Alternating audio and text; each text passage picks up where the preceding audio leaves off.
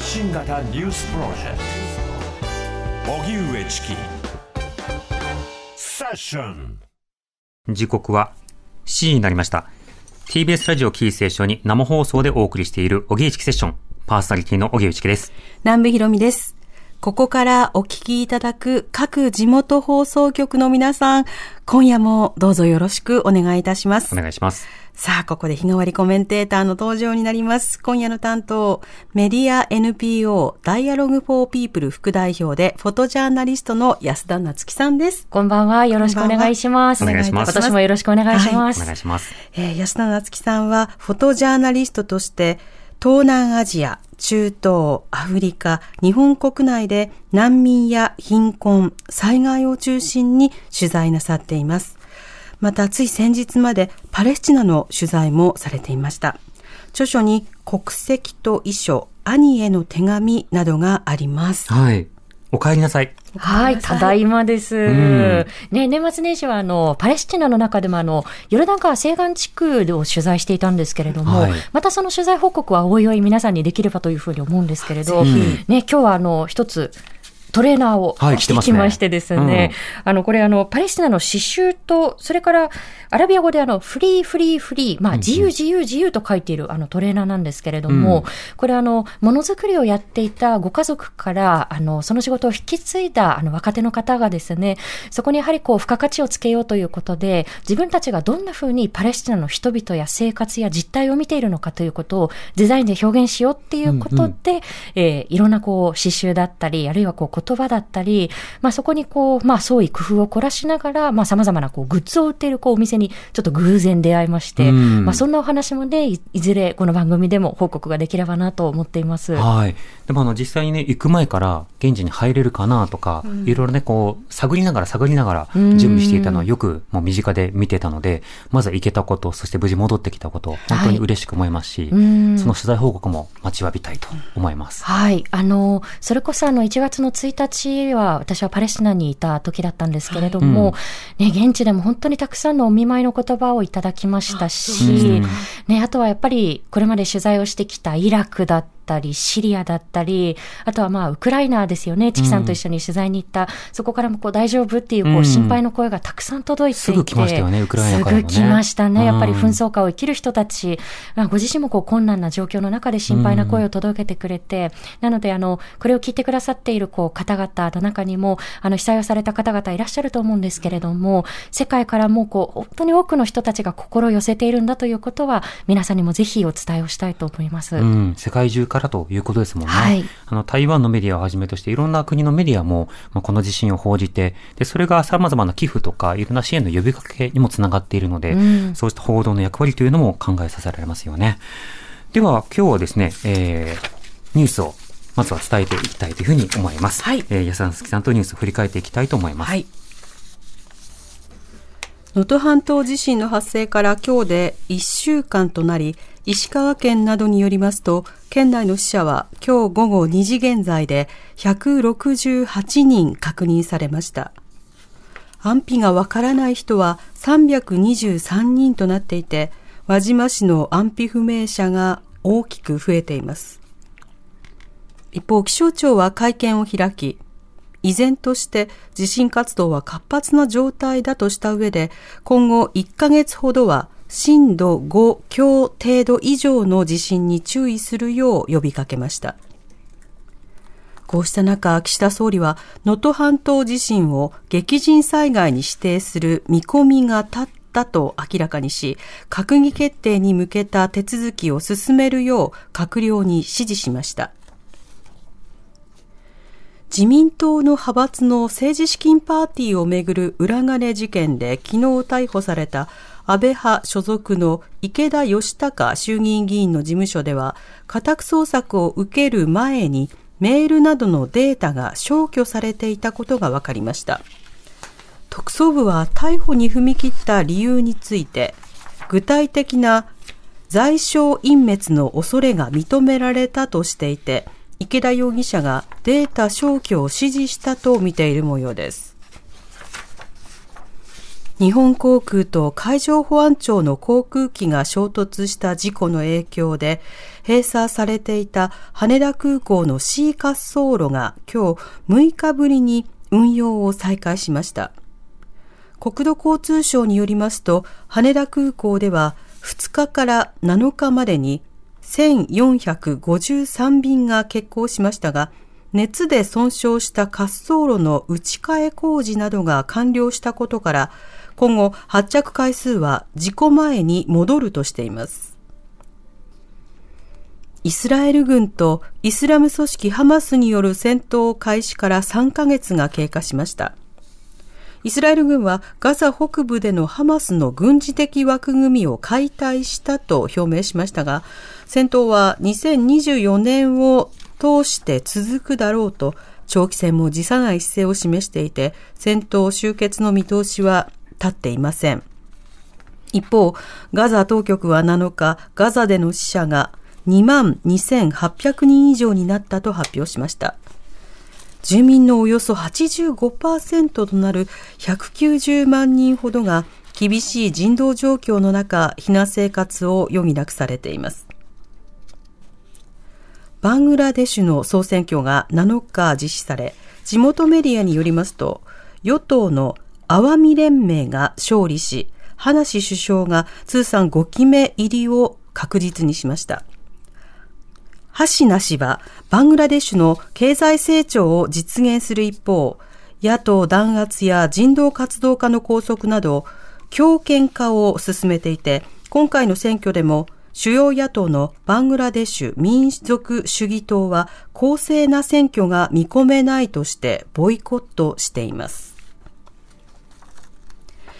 アカデミー賞の前哨戦とされるアメリカのゴールデングローブ賞の授賞式が7日、アメリカのロサンゼルスで行われ、宮崎駿監督の君たちはどう生きるかがアニメ映画賞を受賞しました。2007年に設けられてから日本の作品がこの賞を受賞するのは初めてのことです。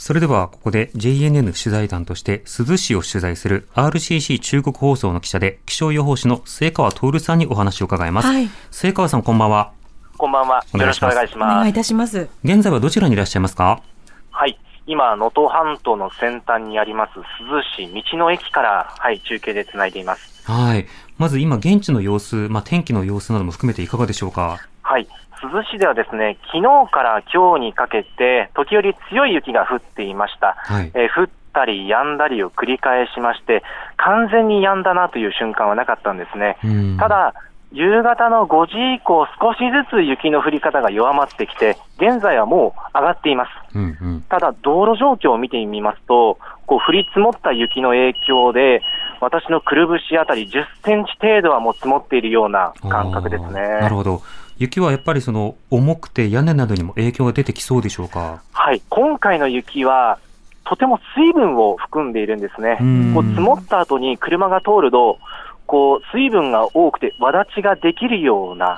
感覚でして、結構重くて柔らかい雪ですね。ですから、こう倒壊している家屋、珠洲市では非常に多いんですけれども、はい、これからまたあの天気が良くなって気温が上がってくると、またこの屋根からの被害っていうのが懸念されるかなと思います。うんなるほど。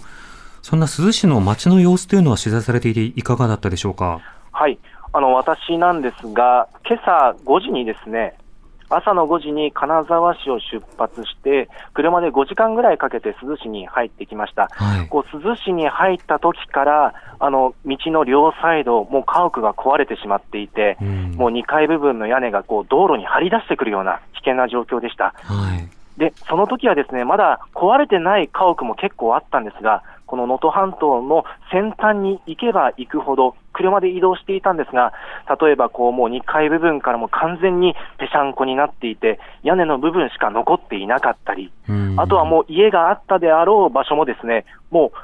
木々、木材しか残っていなくて、はい、ここがどんな建物だったのかっていうのがもう全くわからない状況で、非常に取材している身としても怖かったっていうのが印象ですね。うん。また移動中の道路の状況などはどうですか？道路の状況なんですけども、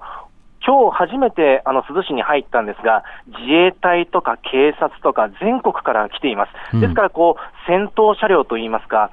こう車両がですねしっかりとこう道の道路の筋を作ってくれることで、私たちはこう後ろからついていくことができたんですね。はい、あとあのスプリンクラーがあの道路の中央線にありますので、うんうん、こう少しこう温水というか、かけながらやっていたので、割と道路は除雪されていたんじゃないかなと思います。うん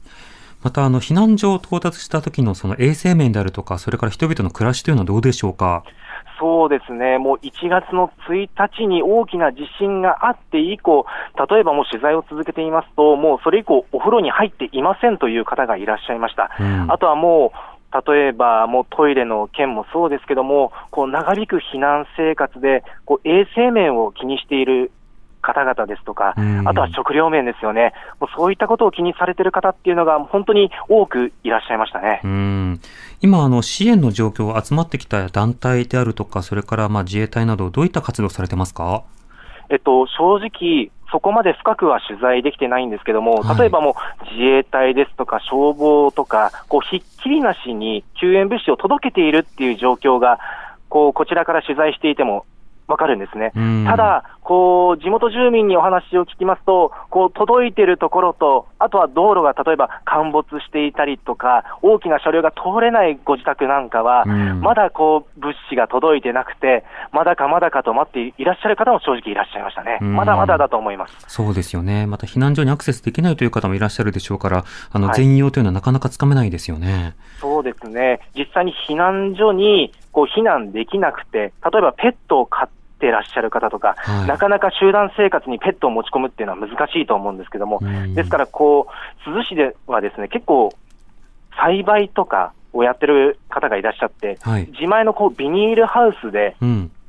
もう本当に今日珠洲市は寒いんですけれども、こうビニールハウスのあったかい場所で、ペットとかと一緒に避難生活を送ってらっしゃるっていう家族も、まあ、何組か今日はお話を聞きましたね。うん。あの指定された避難所以外のところで避難されている方も少なくないんですね。そうですね、非常に多いなと思いました。正直、ビニールハウスで、えー、避難されてると聞いたときはびっくりしましたし、はい、例えばもう、あのご自宅の中にいらっしゃっても、また大きな地震がいつ来るかわからないので、例えばもう車に移動して、大きな地震が起きたときに、いつでも避難できるようも車中泊をしてらっしゃる方とか、本当にもうパターンがいろいろあるなと強く感じました。そうですよね、またこの年末年始のタイミングですと、帰省される方や遠くに行かれる方なども含めて、たくさんあのいらっしゃるので、どれぐらい実際に安否不明の方がいるのか、その総量を把握することも難しそうですが、この点、いかがでしょうか？この点もですね、今日入ったので、正直私たちも温度感っていうのはよく分かっていないんですが、はい、まあ、地元住民の方にお話を聞いていますと、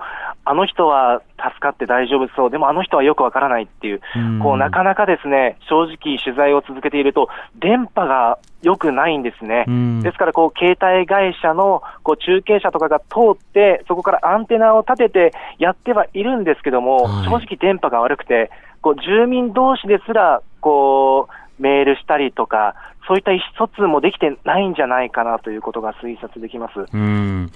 またあのこれまで末川様は、まあ、広島土砂災害、それから西日本豪雨、はい、いろんな災害取材をされてきたと伺ってきてますが、はい、それら災害取材を経験して、今回の特徴や、それから違いなどはどう見ますか？えっと、広島土砂災害や西日本豪雨で言いますと、7月、8月の大雨で大規模な土砂崩れが発生して、多くの人が亡くなるということだったんですけれども、はい、まあ、今回、も広島とは全く場所が違って、北陸で季節ももう1月ということで、うん、え雪の中での大地震ということだったんですけども、はい、やはりこの避難生活の難しさであったり、あとはちょっと復旧復興ですよね、うん、えー、珠洲市とかの住民の方にお話を聞きますと、やっぱりこう地域によっては高齢の方が多いんですよね、うん、でそうした中で半壊、全壊をしてしまうと、わざわざそこで建て直して、もう一回移り住むのかって話になると、うん、ちょっとそこは今すぐ復旧・復興とかのことは考えられないということで。で、また来年、再来年とか、あ被災してから1年目、2年目、節目の時にまた取材させてくださいと言ったら、もうその時私はこの鈴にいるかどうか分かりませんという方もいらっしゃったので、そこの辺は、あもう災害の種類は違えど、同じ捉え方ができるのではないかなと感じました。そうですね。安田さんいかがでしょうか？はい。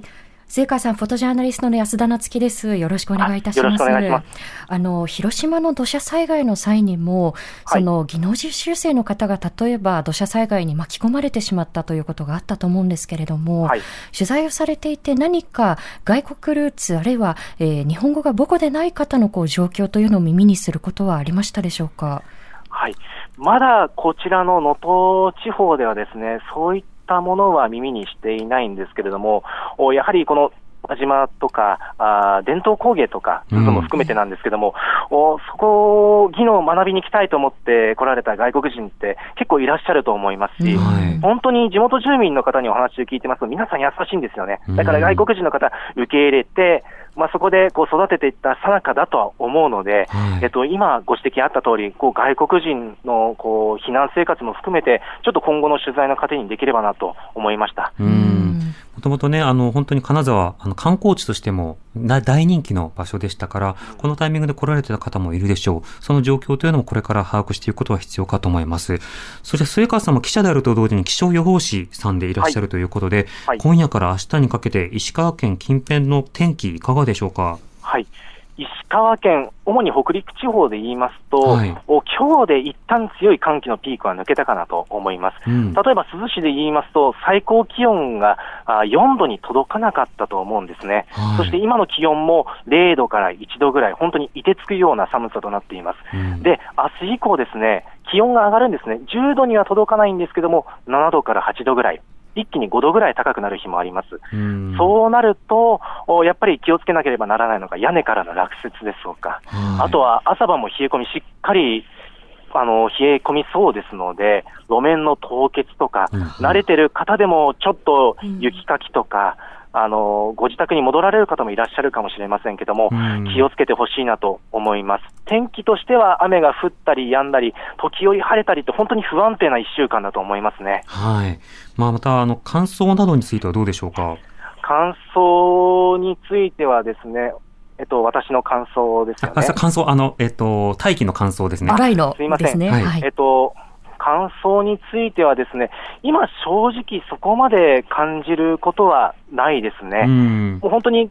雪の質についてなんですけれども、うんうん、べちゃっとした雪ですので、そこまで心配はないかなと。うん、それからもう明日雨が降ったりとか、はい、こう天気がまだ良くない分、その空気の乾燥については逆に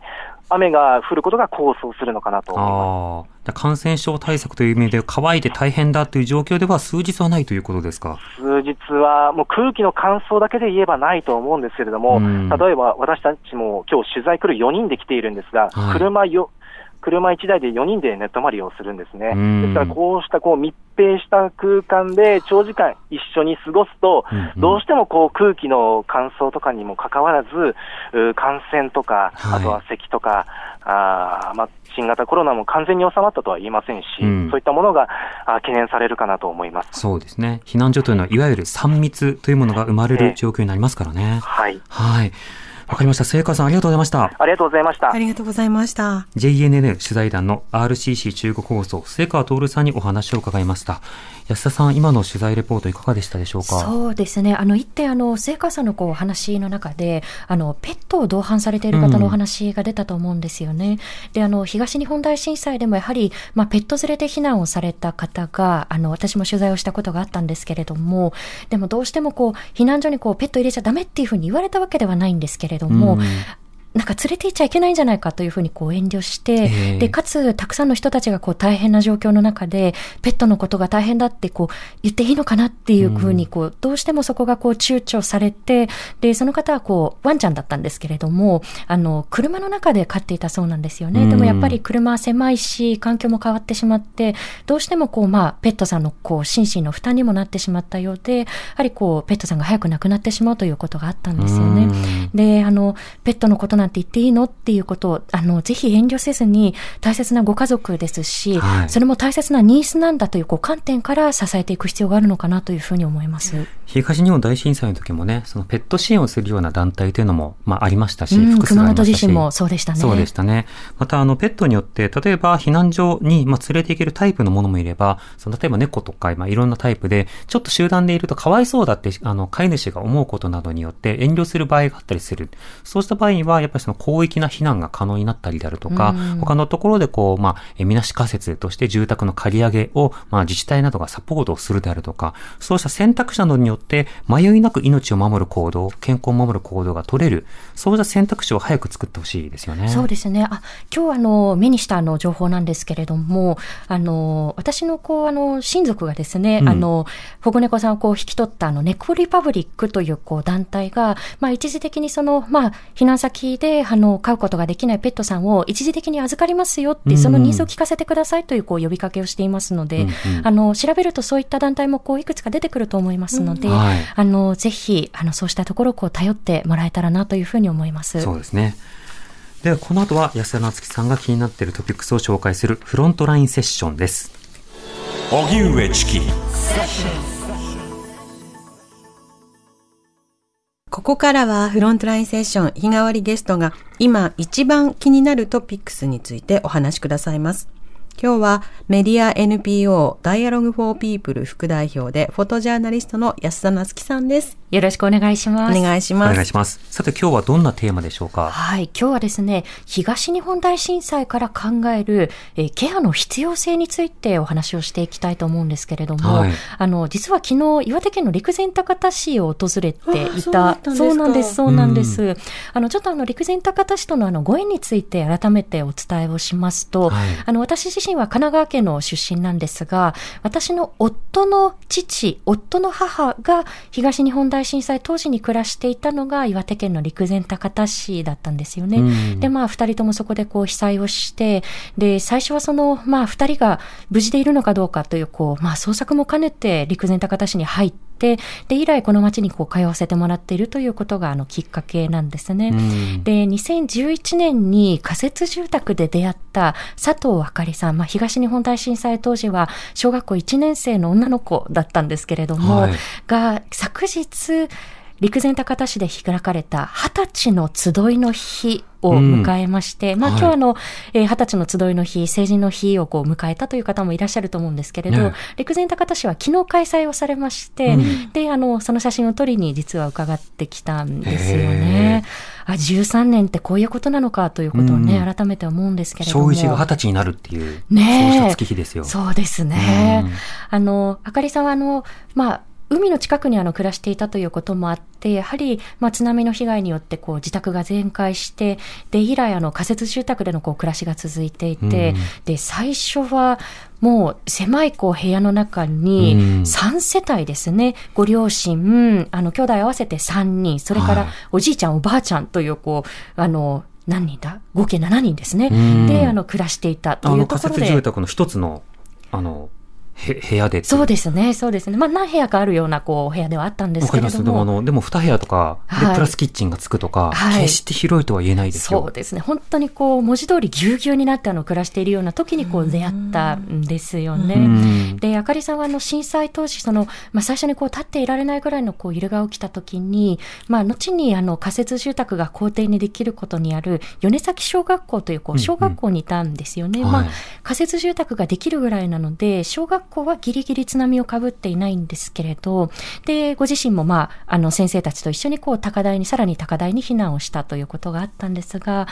ただ、あの、あかりさんのこう、小さい頃から一緒にこう遊んできた幼馴染のこう女の子がですね、保護者さんとあの、車でおそらく自宅に戻る途中だったと思うんですけれども、えー、その過程であの、犠牲になってしまったということがあって、で、心の内にずっとそれをこう、あの、留めていたんですよね。あの時自分にできることがなかったんだろうかということで、で、なので、あの、高校を卒業してからは、あの、保育士の資格を取るために短大に進学をして、はい、で、あの、子供たちにもこう、子供たち自身にも防災の知識を持ってほしいということで、まあ、将来的には保育士として、まあ、子供たちに防災に関する絵本をたくさん読み聞かせをしたいというのが、まあ、彼女のこう目標なんだそうなんですけれども、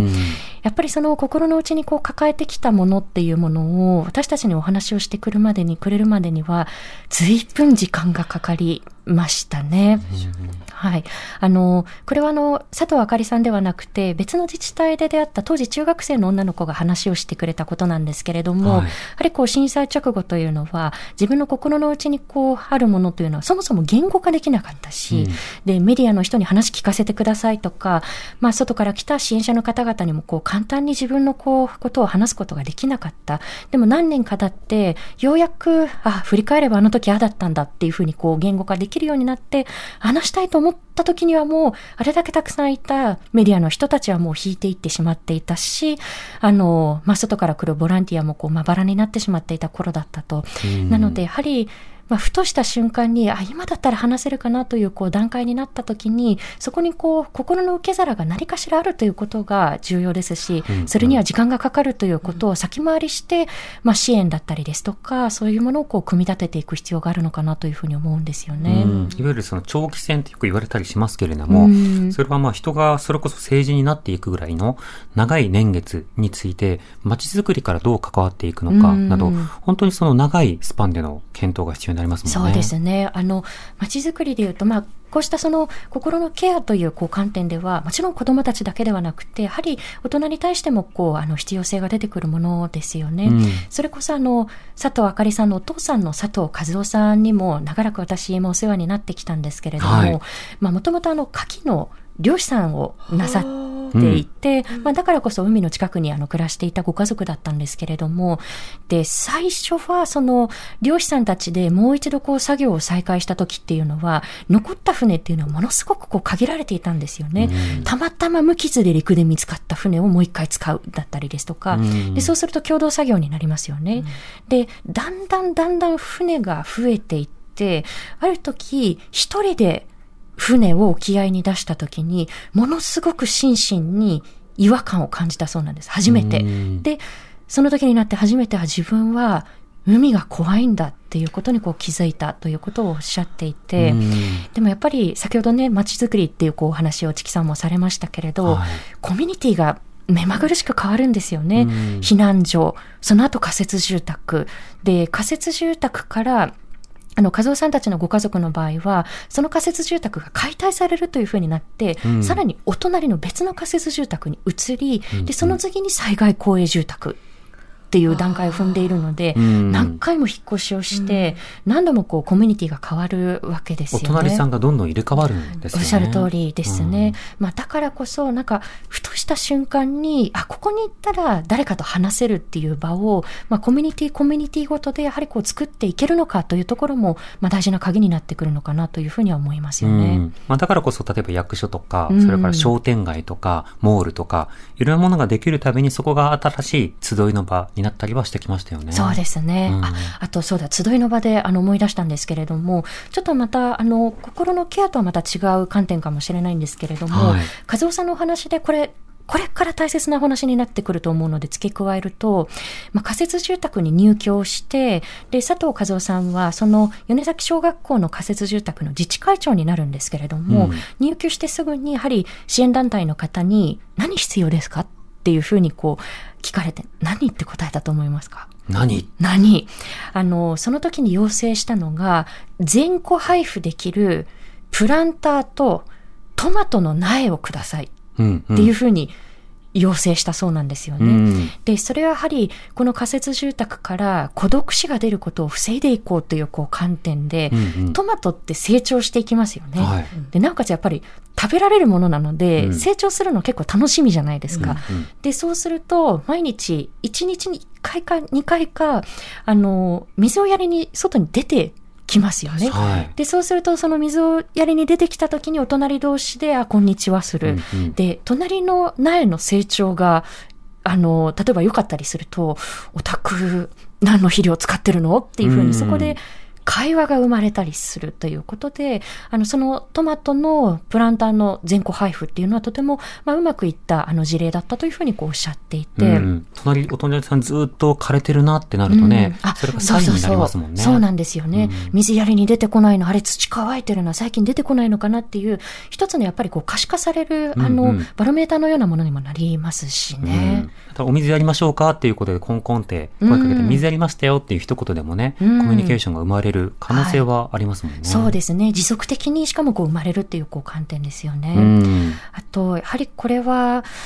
あの、私自身も非常にこう気になっているところで、こう、ケアに回っている人たちのこうケアをどうしていくのかということですね。うん、先ほどおっしゃる通りですね。あの、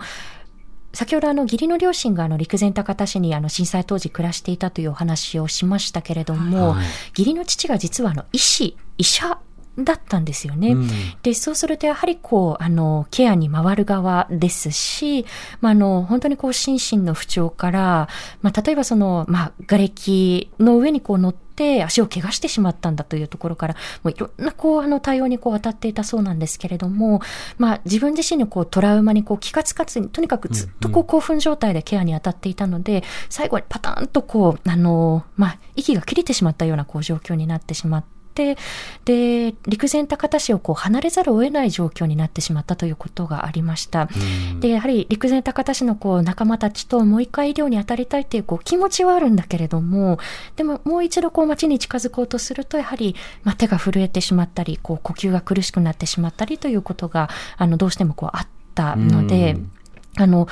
やはりこうケアに回っていく側はこう、どういうふうにこう支える人をこう支えるというこう仕組みを、これからどんなふうにこう、あの構築していくのかですよね。これ心のケアというと、一般的に連想されやすいのは、そのカウンセラーとか、そうしたもので、うん、精神的な医療を提供しましょうって話になりがちですよね。で、それ自体はとても重要なんですけれども、あの、間接的なケアと、それから安全な場所を提供するケアと、それぞれまた別にありますよね。うん、まあ、間接ケアは例えば足湯ボランティアなどで体などを温めてもらいながらちょっと話をする。うん、その中で話したいことを話していいし、話したくないことを話さなくていいしということ。一方で間接的ではないその居場所などを提供するものだと学習の場とか関わり合いとかいろんなものを続けていく中で、まあ、安心して生きていけるぞ。世界はどうも大丈夫だぞって思ってもらえるようなもの。なんか心のケアそのものがメインターゲットでなかったとしても、ケアにつながるっていう支援っていっぱいありますよね。本当ですね。やっぱり選択肢がそこにあるということがあの重要なのかなというふうに思うんですよね。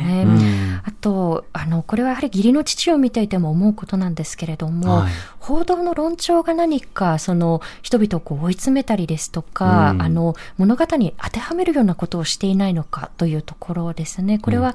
私自身のあの反省を込めてお話をしますけれども、これは以前にあの、チキさんにはお話をしたことがあったかもしれないんですけれども、陸前高田市ではあの、奇跡の一本松というものが有名になりましたよね。うんうん、あの、高田松原、それこそ数万本生えていたね、松林がほとんど更地になる中で、一本だけ波に耐え抜いた松というものがあって、それがまあ町のシンボルのようにこうなっていき、私は震災直後に、あの何万本もの松林の中で一本だけ耐え抜いたんだって、すごいな、これはきっと希望の象徴になると思って、シャッターを切って、で、やはり義理の父に見せたかったんですよね。それを見せに行ったんですけれども、まあ、義理の父がそれを見て何と言ったかというと、あなたのように、前の数万本の松林を知らない人間にとっては、わ、これすごいって希望の象徴に見えるかもしれないけれども、でも、前のあの松林と毎日毎日一緒に暮らしてきた自分たちにとっては、え、あの松が一本しか残らなかったのって僕には津波の威力の象徴以外の何者でもないし、見ていて辛くなるというふうにこう言われたんですよね。喪失をまざまざと見せつけられるんですね。うそうですね。あの、もちろんあの、付け加えておくと、これが町の人たちのこう、葬儀ではないですし、うんうん、あの松を心の支えにしている方もいらっしゃると思うんですよね。ただやはり、あの、父の姿を見ていた時に、どうしても希望歌う言葉って強く響いたり、はい、あの大きく響くなと思っていて、やがてやはりこうメディアの中はかなり早い段階から復興へ、希望へ、前向きなストーリーをっていうこう声が強く響いてたなというふうに、まあ13年前を思うと、あの、私自身もそういうふうにこう記憶をしているんですよね。はい、でも、そのために父が、あ、自分は頑張れてないからダメなのかもしれない。自分は、まあ、あの、義理の母が後にあの津波で亡くなったということが分かったということもありまして、やはりこう、父の喪失感というものすごいものがありましたし、自分は今でも希望を持てていない、復興に携われていない、力になれていない、だからダメな人間なんだというふうに、こう自己暗示をかけてしまっているような状況だったなというふうにこう思うんですよね。で、あの、父に限らずですね、あの、避難所なんかをこう回っていたり、仮設住宅を回っていると、いや、うちはさ、でも家族みんな無事だったけれど、うんうん、あの家の方がもっと大変だよ。だから自分たちなんてっていうふうに、もっとこう自分たちにも大変な人いるから自分たちが弱音を吐いちゃいけないっていう、まあそういう趣旨のこう話をする方々がこうたくさんいたので、はい、でもあなたの悲しみはあなたのものですよって。人と比べるものではないんですよっていう、あの、そうしたことが、まあ、直接的にせよ、間接的にせよ、メッセージとして伝わるといいのかなということは感じますね。ケアをされるに足る状況ではまだないんです。自分の被災なんてっていうふうに差し引いてしまうところがあるかもしれないけれども、うん、そこには十分な傷つきがあるので、うん、それにはまあ向き合う。そしてそれをケアを受ける権利もあると思うんですよね。うん、今回の小学校の1年生だった人が成人になるっていう過程の中で、でも正常の過程の途中で傷を発見するっていうこともあれば、うん、あの、ようやく時間が経ってから振り返ることができるようになったという人も、いろいろあるわけじゃないですか、うん、今回写真を撮りに行ってその変化というのをお感じになりましたか？そうですね。あのー段階的にっていうのもこうおかしいかもしれないですけれども、やはりその時その時でやっぱり話せることってこう変わってくるのかなというふうに思うんですよね。うん、先ほどお話ししたあの、あかりさんに関しては、あの、まあ、よく小さい子の面倒を見る、こう、しっかりした子だねっていうふうに、かなり昔からこう周りから見られていたところもあって、私もそういうふうにこう見ていたところってあると思うんですよね。で、ある時に、あの、これは震災から5、6年経った頃だったというふうにこう記憶してるんですけれども、あの別の人にあの、海の存在についてこう聞かれた時に、初めてこう、海が命を奪ったことについてのこう怒りを込めて、わーっとこう涙を流したことがあって、私もびっくりしたんですよね。で、あ私がこう見ていたものっていうのはこう、本当にこう一面的だったなというふうにこう思ったことをこう私もこう記憶しているんですけれども、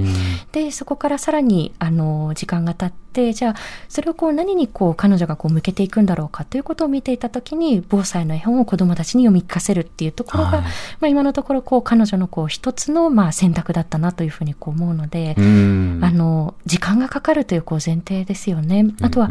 外からあの来る人間だからこそ、支援団体なんかもこうそうなんですけれども、の意義っていうのもこう感じるところが、うん、その点においてやはりこうあるんですよね。うん、あの、震災直後からそうだったんですけれども、例えばこう避難所で、あの子供たちとこう接しているときに、あの、打ち壊されちゃったんだとか、誰々がまだ家族の誰々が行方がわからないんだっていうことをこう話してくるこう子供たちがいたんですけれど、うん、周りの大人に聞くと、子供たちね、親だったり先生だったり身近な人にそういう話しないの？って。多分周りの大人が大変だっていうふうなことを子供たちもどっかで意識してるんじゃないかなっていうこう話を聞いて、で、だからこそまあ今でもあの様々なこう支援団体が現地入りしていると思うんですけれども、もね、外からね、できるこ、外から入ってきた人たちだからこそ話せたりできることもあるんじゃないかなということは感じますね。新たなつながりからできるケアについても考えていきたいと思います。安田さん、ありがとうございました。ありがとうございました。ありがとうございました。またよろしくお願いします。明日のコメンテーターは、一般社団法人ノーユースノージャパン代表理事の農場桃子さんです。荻上チキ。